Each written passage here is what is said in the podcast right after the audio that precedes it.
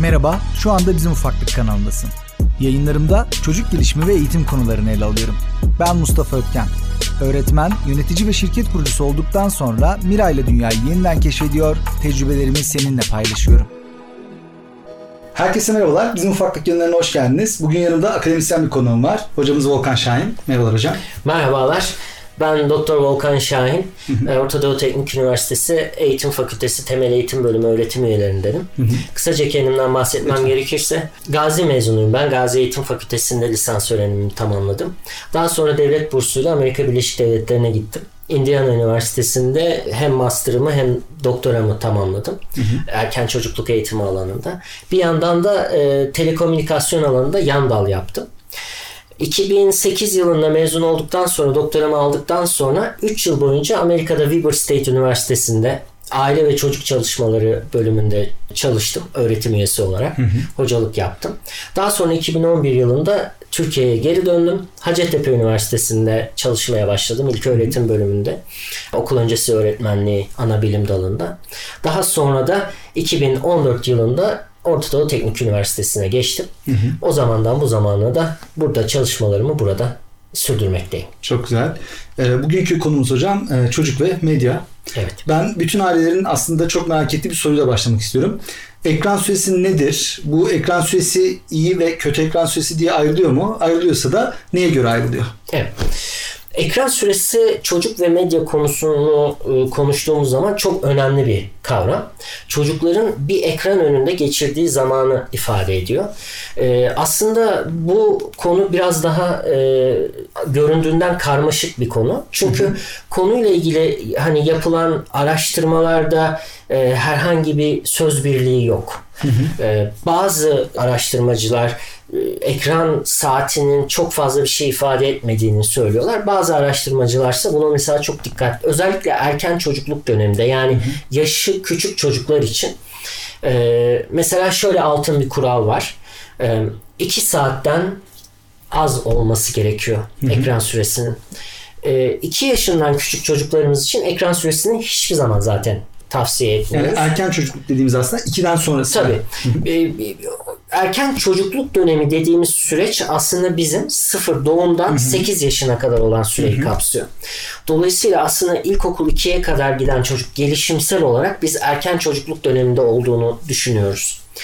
Ve işte 0-2 yaş arası çocuklara ekran hiçbir zaman tavsiye edilmiyor. Bunun pek çok sebebi var. Ama e, bunlardan bir tanesi özellikle çocukların göz sağlığı için hani fiziksel anlamda ve e, televizyon ve tablet ve akıllı telefon gibi iki boyutlu düzlemlerde e, vakit geçiren çocukların gözün oraya alıştığı zaman uzamsal e, kavramların yavaş yavaş yitirildiğini e, bize araştırmalar söylüyor. Yani mesela çocuğun bir çocuk parkında oynayan yaşıtlarına göre hı hı. E, uzak yakın kavramını, perspektifi e, tam olarak hesaplayamadığı, hı hı. sürekli ekrana bakan çocukların, bu şekilde yetişen çocukların böyle olduğu yolunda hı hı. E, bir takım araştırmalar var. Hı hı. Ama bunlar tabi uzun dönem şeyler değil. E, pek çok teknoloji, tablet hı hı. teknolojileri, işte mobil teknolojiler dediğimiz şeyler, uygulamalar, oyunlar hani bunlar daha çok yeni kavramlar olduğu için bize sağlıklı araştırma sonuçları, e, sonuçları hı hı. yani tutunabileceğimiz, yorum yapabileceğimiz sağlıklı veriler şu an için yok. Ama e, dediğim gibi işte e, bu alanın öncülerinden APA dediğimiz American Psychological Association bize tavsiye ettiği 2 yaşından küçük çocuklar için ekrandan mutlaka mutlaka uzak hı hı. tutulması 2 ila 7-8 yaşlarına kadar 2 saatten mutlaka e, az olması hatta bir saat civarında tutulması hı hı. ve genel olarak çocukluk döneminde iki saatten fazla ekranda maruz bırakılmaması hı. E, her zaman tavsiye edilen bir şey. Şimdi sağlık açısından da bunu daha bilişsel, sosyal ve duygusal şeylerine girmeden sağlık açısından bile aslında iki saat kimsenin ekran önünde durmaması gerekiyor. Çünkü bizim vücut metabolizmamız iki saat hareketsiz kalındığı zaman direkt uyku dinlenme moduna geçiyor. Ve daha sonra bu metabolizmayı hızlandırabilmemiz için e, daha fazla egzersiz yapmamız gerekiyor. Zaten yetişkinler için bile sağlıklı olmayan bir durum. Çocuklarımızı 2 saat hiçbir şekilde ekran olsun olmasın. Hani bunu sadece ekrana da bağlamamak lazım. Herhangi bir Ço- pasif etki. Pasif olmaması gerekiyor. Çocuklarımızı mutlaka aktif tutmamız gerekiyor. Her gün en az bir saat e, orta ya da yüksek düzeyde egzersiz yapılabilecek efor sarf edebildikleri yani koşup oynayabildikleri e, aktiviteler yapmaları çocuğumuz için en sağlıklı. Ekran süresi dediğimiz noktanın hani sağlıklı olup olmaması daha çok böyle şeylerde gündeme geliyor. Peki hani 2 saat dediğimiz ama burada hani aralıksız 2 saatten de bahsetmiyoruz. 24 saatin içindeki toplam 2 saatten Tabii. bahsediyoruz değil mi? 24 saat içinde toplam 2 saat olması lazım. Bu da yine dediğin gibi hani 7-8 yaşını aşmış Aşmış. çocuklar. Biz mümkün olduğu kadar çocuğumuzu ekran sürelerini e, kısıtlı tutmaya çalışıyoruz. Ama e, günümüz şartlarını düşündüğümüz zaman hani bu ne kadar gerçekçi bir e, amaç olur orası da tartışılabilen bir konu. Sorularından biri aslında şeydi kaç yaşından sonra başlamalı? Zaten siz söylediniz Evet. 2 yaşından sonra başlamalı. Peki e, bir çocuk 5, 6 ya da 8 yaşına kadar ekranla hiç karşılaşmasa hani az önce söyledik e, bu birazcık ütopik bir şey ama bir Aynen. şekilde sağladığımızı düşünün. Yani minimum süreçte tabletlerimizden, telefonumuzdan ve televizyondan uzak tuttuğumuzu varsayalım. Evet. Öyle bir durumda çocuk yaşıtlarından geri kalır mı? Bunu geri kalma olarak e, düşünmemek gerekiyor. Çünkü e, geri kalma dediğimiz şey hani çocuğu ekrandan uzak tutuyoruz ama e, şimdi her şeyden önce bu senaryonun ne kadar gerçekçi olabileceğini bir tartışalım. Bu, bu konu üzerinde özellikle duruyorum. Çünkü velilerimiz, öğretmenlerimiz bazen şunu düşünüyor. İşte çocukları mümkün olduğu kadar ekrandan ayrı şey yapalım. Ama e, şimdi bunu düşündüğüm zaman hani gerçekçi bir ortamda bu ne kadar sağlanabilir? Çok fazla sağlanabilecek bir şey değil. Geri kalma açısından da bazı popüler bilgiler açısından hani çocuk buna erişimi olmadığı için ama işte ona da zaten e, sınıf ortamında herhangi bir sosyal ortamda buna da zaten izin verilmez. Yani çocuk o ekrandaki kavramları, diğer çocukların konuştuğu kavramları zaten görecektir. Benim 9 yaşında bir kızım var mesela. Onunla ilgili bir anekdotu size aktarayım. Bir gün annesiyle e, kız daha 4-5 yaşındaydı. Ayakkabı almaya gittik bir alışveriş merkezinin içine ayakkabı almaya gittik. Ayakkabı aldığımız yani çocuk ayakkabısı satan mağaza ayakkabıların olduğu e, yere bir Televizyon. televizyon, yerleştirdim. Bir de hem de yer mesafesine yani tam çocukların Tam göz çocuk hizasına. görsün. Ve evet orada bizim normal şartlarda çocuğumuza izletmeyeceğimiz vurdulu kırdılı bir çizgi film e, görünüyordu. Ben onun için her zaman şunu söylüyorum. Medyayı bir okyanus olarak düşüneceksiniz. Velilere e, benim e, hani e, daha önce seminerime, seminerlerime gelmiş, derslerime gelmiş insanların hep tekrarladığı şeylerden bir tanesi. Medyayı bir okyanus olarak düşüneceğiz. Bu okyanusta ıslanmamak ne kadar mümkün? Hepimiz zaten okyanusun içindeyiz. Dolayısıyla bizim burada yapmamız gereken önce kendimize sonra çocuğumuza yüzmeyi öğretmek.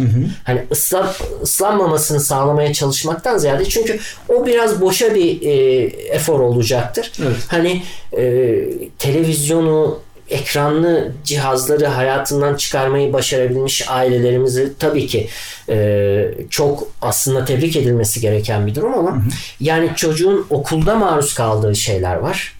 E, mesela bizim şu anda bir yüksek lisans öğrencimle çalıştığımız konu okullarda, ana okullarında, ana sınıflarında çocuklara gösterilen medya ürünleri neler, çizgi filmler, animasyonlar neler ve bu mesela çok yaygındır çocuklara sürekli çizgi film şunu bunu gösteriyorlar okullarda. Bazı okullarda e, bu konunun işte daha dikkatli davranıyor ama bazı okullarda da yok. Özellikle geçiş süreçlerinde öğretmenin sinemaya, işte, projektöre ya da işte bilgisayarına veyahut da varsa televizyona bir e, video takıp ona çocuklara göstermesi çok doğal bir durum. E, dolayısıyla hani bu ekran süresini çocuğumuzdan tamamen yok edebilir miyiz? Bu çok gerçekçi bir senaryo gibi görünmüyor. Peki yok etmeli miyiz? İşte bence yok etmek de çok başarılı bir şey olmaz. Çünkü dediğim gibi bu sefer çocuk bu içeriklerle karşılaşı, karşılaştığında nasıl başa çıkacağını Bilemez. Yine bir anekdotla e, kendi başımdan geçen bir var. Mesela bir gün kızım geldi eve. Baba Elsa diye bir şey varmış. Bu nedir dedi mesela bana. Eyvah dedim yakalandım. Karlar Kraliçesi çok meşhur. Bütün çocukların bahsettiği Elsa'dan bahsediyor. Ne yapacağız? Şimdi um, Elsa varmış. Bu Elsa ne? Niye böyle şey yapıyor? Nereden bunu duydun kızım dedim. Bizim sınıfta bir tane işte arkadaşım var. Okula sürekli Elsa kostümüyle geliyor. Ve ben işte ben Elsa'yım. Şöyledir. Ben Elsa'yım. Size büyü yapıyorum. Şudur budur diyor. Bu nedir? Bana bir anlatır mısın dedi. Um, ben de dedim ki bu böyle olmaz. Otur bakalım kızım hep beraber seyre- seyredelim. Oturduk beraber Elsa'yı seyrettik. Karlar Kraliçesi işte çizgi filmini hep beraber seyrettik.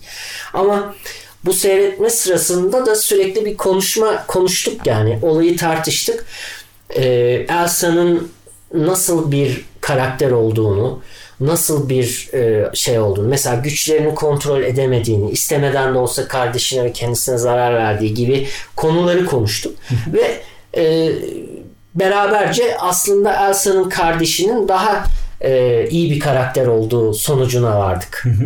Elsa her ne kadar güçlerinden dolayı daha popüler bir karakterse de en azından böyle bir konuşma imkanımız oldu. Dolayısıyla aslında medyadaki öğelere çocuk maruz kaldıkça bunu veliler ve öğretmenler tam tersine bir öğretim imkanı haline bir öğrenme fırsatı haline de dönüştürebilirler. Onun için günümüz koşullarını düşündüğümüz zaman e, çocukların tamamen medyadan ya da ekrandan uzak tutmaktansa beraberce medyayı tüketmek ve e, çocuğun izlediği şeyleri beraber izlemek, çocuğun oynadığı oyunları beraber oynamak, en azından bu konularda bilgi sahibi olmak daha akılcı, daha sağlıklı bir yöntem gibi bana geliyor. Peki bir anda teknolojiye adapte olmakta zorlanan biz yetişkinler var. Diğer tarafta da aslında artık dijital yerli diye adlandırdığımız teknolojinin içine doğan çocuklar. Peki teknoloji çocuklar için bu kadar kötü mü? Evet işte e, aslına bakarsanız yine aynı konuya geliyoruz. Teknolojinin iyiliği kötülüğü ya da e, bir televizyon programının iyiliği kötülüğünden ziyade bu teknolojiyi nasıl kullanıyoruz? Çocuklarımıza nasıl veriyoruz? Ve e, çocuklarımız teknolojiyi kullanırken biz onlara ne derece yardımcı olabiliyoruz? Destek olabiliyoruz? İşte bütün mesele burada e, kopuyor. Hani teknoloji iyi mi kötü mü? Çünkü teknoloji dediğimiz zaman aslında o kadar büyük bir konuyu ele alıyoruz ki. Mesela içtiğimiz e, bardaklardaki e, yeni cam üretim teknolojisiyle daha sağlıklı, daha bakteri tutmayan kaplar üretilmesi de aslında bir teknolojinin şeyi. Ama şunu hiçbir zaman unutmamamız lazım. Yani ben bunu e, kendi üniversitedeki öğrencilerime de söylüyorum. Siz üniversiteye girdiğiniz zaman var olan işlerin çoğunluğu siz üniversiteden mezun olduğunuz zaman artık var olmayacak. Geçerliliğini yitirmiş olacak. Ve bunun yanı sıra hiç haberiniz bile olmayan, siz üniversiteye girdiğinizde haberiniz bile olmayan iş kolları çıkmış olacak. Siz mezun olduğunuzda yeni iş kolları olmuş olacak. Dolayısıyla e, aslında hani teknoloji hiçbir yere gitmiyor. Bunu e, bir kenara koymak lazım. E, ve yaşadığımız toplumun teknolojiyle olan entegrasyonu sürekli olarak devam edecek. Dolayısıyla bizim çocuklarımızın e, e, entegrasyonu da devam edecek. Onun için de ben her zaman söylüyorum teknolojiyi bir öcü olarak göstermek e, her ne kadar e, tabii test edilmemiş teknolojilerin bir takım zararları olduğu zamanla anlaşılsa bile teknolojiyi de çok fazla öcü olarak görmemek lazım. Aslında düşündüğünüzde mağaradaki adam için o taşların cilalanması veya ateş veya tekerleğin bulunması da bir teknolojiydi. Aynen. Hani çocukları sonuçta buna do- doğru entegre etmek aslında önemli olan. E, ve ben eminim e, yontma taş devrinin adamları cilalı taş devrine geçildiği zaman bu ne, niye cilalıyoruz, ne gereği var diye de eminim itiraz etmişlerdir. Bakın Aristo'nun yazılarını okuyun. E, bu ah bu deri ceket giyen asi gençler annelerinin babalarının sözünü de dinlemiyorlar diyerek hayıflanır.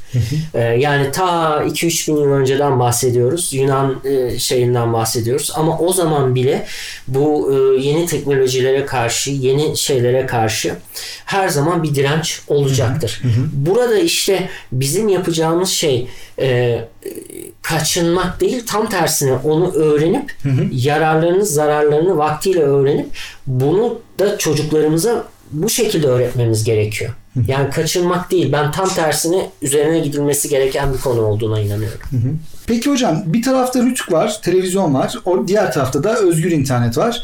Birinde içerik filtreden geçiyor ama bu filtre uygulayan kurum ve kuruluşlara, insanlara güvenmek zorundayız. Ee, aynı zamanda içerikte dikte edilebiliyor. Diğer tarafta da internet özgür, sınırsız seçenek var. Sürekli yeni içerikler üretilebiliyor. Fakat bu sefer de içeriğin filtrelenmesi ve düzenlenmesi söz konusu değil. Bu durumda nasıl bir yol izlemek gerekiyor? İşte aslında çok güzel bir soru ve aynı zamanda da sorunun cevabı da aslında sorunun içinde var. Yani e, RTÜK gibi kurumlar ancak belli bir yere kadar yardımcı olabilir.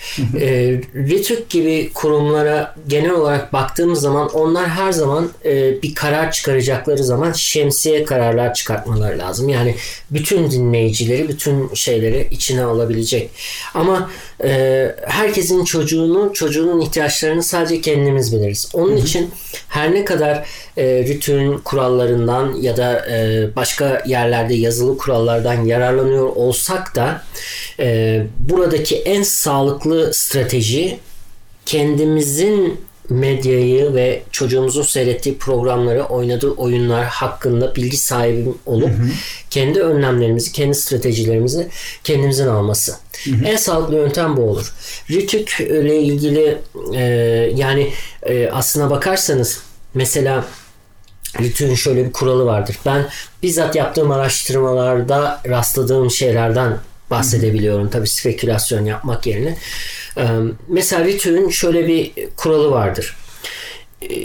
Genel diyete uymayan, içinde şeker, yağ ve tuz oranı fazla olan yiyeceklerin reklamının çocuk programlarının öncesinde, sırasında veyahut da sonrasında yapılması yasaktır. Bu çok net bir kuraldır. Ama bugün bir içerik analizi yaptığımız zaman ee, ki benim uğraştığım şeylerden bir tanesi bu. Hı hı. Reklamlara bakıyorum. Çocuk programları arasında bulunan reklamlara, şeylere bakıyorum. Ee, bu analiz şey içeriklere baktığımız zaman yine yapılan reklamları veren e, firmaların çoğunluğunun tam da bu aslında şeyde olan e, fazla yağlı, fazla şekerli, şeker, çikolata, işte dondurma gibi hı hı. ürünlerin üreticileri olduğunu görüyoruz. Hı hı. Yani Rütün böylesine aslında çok açık olması gereken bir kuralı var, varken aslında kurala uyum, uyulmayabileceğini görüyoruz. Peki ee, nasıl oluyor hocam? Nasıl kaçıyor oradan? E, şöyle e, bir takım işleyişteki boşluklardan yararlanarak şey yaparak mesela bu yiyecek reklamları e, mesela çok önemli bir konu. Aslında Hı-hı. çok şey yapılması gereken bir konu. Ama onun açıklaması şöyleydi. E, Rütük her ne kadar böyle bir kuralı kanunu geçirmiş olsa bile kendi yönetmeliğinde geçirmiş olsa bile bu e, kuralın uygulanmasının Sağlık Bakanlığı'na bırakıldığını hı hı. ve Sağlık Bakanlığı'ndan kendilerinin bir liste beklediğini hı. yine dediğim gibi hani ben burada o e, spekülasyona şey yapmamaya çalışıyorum mümkün olduğu kadar ama bu Sağlık Bakanlığı'ndan gelen liste gelmeden yani hangi ürünlerin böyle sayılabileceğini, hangi ürünlerin sayılamayacağını bir şey yapamayacaklarını mesela ama ee, burada şu da var. Sonuçta hani bu ürünler sürekli yenilenecek. Sürekli yeni ürünler gelecek. Sağlık Bakanlığı'nın sürekli bununla şey ilgili bir araştırma lazım. yapıp bu listeyi çıkartıp sürekli RÜT'e bunu göndermesi yerine belki şöyle bir süreç olabilirdi.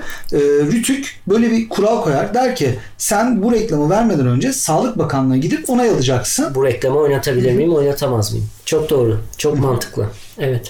O zaman yani aslında toparlayacak olursak e, internet de olsa e, genel medyada olsa aslında evimizin rütünün biz olmamız Evimizin rütüğü biz. Çok güzel söylediniz. E, yüzde yüz katılıyorum. E, gerçekten kendi kendimizin bu noktada kendi kendimizin patronu, kendi kendimizin öğretmeni, kendi kendimizin rütüğü olmamız gerekiyor. Bunun da tek bir çaresi var. Özellikle öğretmenlere, eğitimcilere kendimizi medya okur yazarı haline getirmemiz gerekiyor. Bu konuyla ilgili belki ileride daha ayrıntılı konuşuruz. Hani konudan çalmak istemiyorum ama e, bu sürecin de hani belli bir süreç olduğunu, medya okur yazarı olmanın tıpkı normal okur yazarlık gibi evet. belli bir süreç ve zaman gerektirdiğini de yalnız birikim, birikim gerektirdiğini de bilmemiz gerekiyor. Ben her zaman seminerlerimden sonra velilere ya da öğretmenlere kime verdiysem mesela söylüyorum. Diyorum ki hani bir seminere katılmakla medya okur yazarı olmadığınız yaptınız. Bunun çalışmanız lazım. Üzerinde e, uğraşmanız lazım. Ben burada size sadece bir takım anahtarları sunuyorum. Bir video nasıl e, analiz edilir? Nelere bakılır? Bunları sunuyorum. Ama bunun araştırmasını, alıştırmalarını e, sizin kendiniz yapmanız gerekiyor. Bir de az önce söylediğiniz gibi herkesin çocuğu farklı. Sonuçta rütük veya internetteki herhangi bir e, filtreleyici bile olsa bu. Onların kararları aslında bizi çok bağlamamalı. E, hep diyoruz ya çocuk bir şey izlemeden önce, bir şey tüketmeden önce onu önce bizim denememiz gerekiyor. Kesinlikle. Kesinlikle. Velilere ilk başta söylediğimiz şeylerden bir tanesi bu. Her zaman öyle. Ee, ben kendi kızımla da buna çok dikkat ediyorum. Ee, izlediğimiz bir animasyon olur, çizgi film olur, e, belgesel olur, ne olursa olsun. Öncesinde mümkün olduğu kadar ön izleme yapıp ondan sonra bu içeriği hani e, çünkü mesela e, öyle şeyler olabilir ki mesela sadece benim kızımla etkili olacak, e, benim kızımı rahatsız edebilecek görüntüler olabilir. Bunu da e, icabına göre ya e, kaçınabiliriz bu görüntüleri görmesinden veyahut da bu görüntüler sırasında yine onun yanında oluruz konuşarak annesiyle beraber e, tartışarak mesela bu görüntüler şey yapılabilir. Ama işte bunu yapabilmeniz için önce bu içeriği kendinizin bir incelemiş olması gerekiyor. Ee, ama e, yani dediğin gibi şey çok önemli. Her çocuğun farklı ekrandaki şeylere farklı. Onun için hani şu kadar seyrettirin, bu bunları seyrettirin, Bunları şunları seyrettirmeyin gibi yaklaşımlar, e, yasaklayıcı yaklaşımlar çok verimli değil. Çünkü verimli olsaydı bu zamana kadar bir işe yarardı. Bu zamana kadar bir işe yaramadığı da bizim artık bakış açımızı özellikle eğitimciler olarak e, bu konuya bakış açımızı ciddi olarak değiştirmemiz gerektiğini bize aslında söyleyen uyarılar bunlar. Bu bölümde ODTÜ Eğitim Fakültesi öğretim üyesi Doktor Volkan Şahin konuğum oldu. Biz bu bölümü video olarak çektik. Dolayısıyla YouTube'da bu videoları da izleyebilirsin. Biz uzunca sohbet ettik. Bu sohbeti 3 bölüm halinde yayınlayacağım. Önümüzdeki bölümleri kaçırmamak için podcast'a abone olmayı unutma bu yüzden. Bana selam et bizimufaklık.com adresinden e-posta atabilirsin. iTunes, YouTube, Ekşi Sözlük gibi alanlara yorum yazarak bu yayınları daha fazla kişinin duymasını sağlayabilirsin. Instagram'da da düzenli olarak çocuk gelişimi, aile, eğitim gibi konularda paylaşımlar yapıyorum. Beni oradan da takip edip fotoğraflarımı beğenirsen hatta yorum yaparsan çok mutlu olurum. Bir sonraki bölümde görüşmek üzere.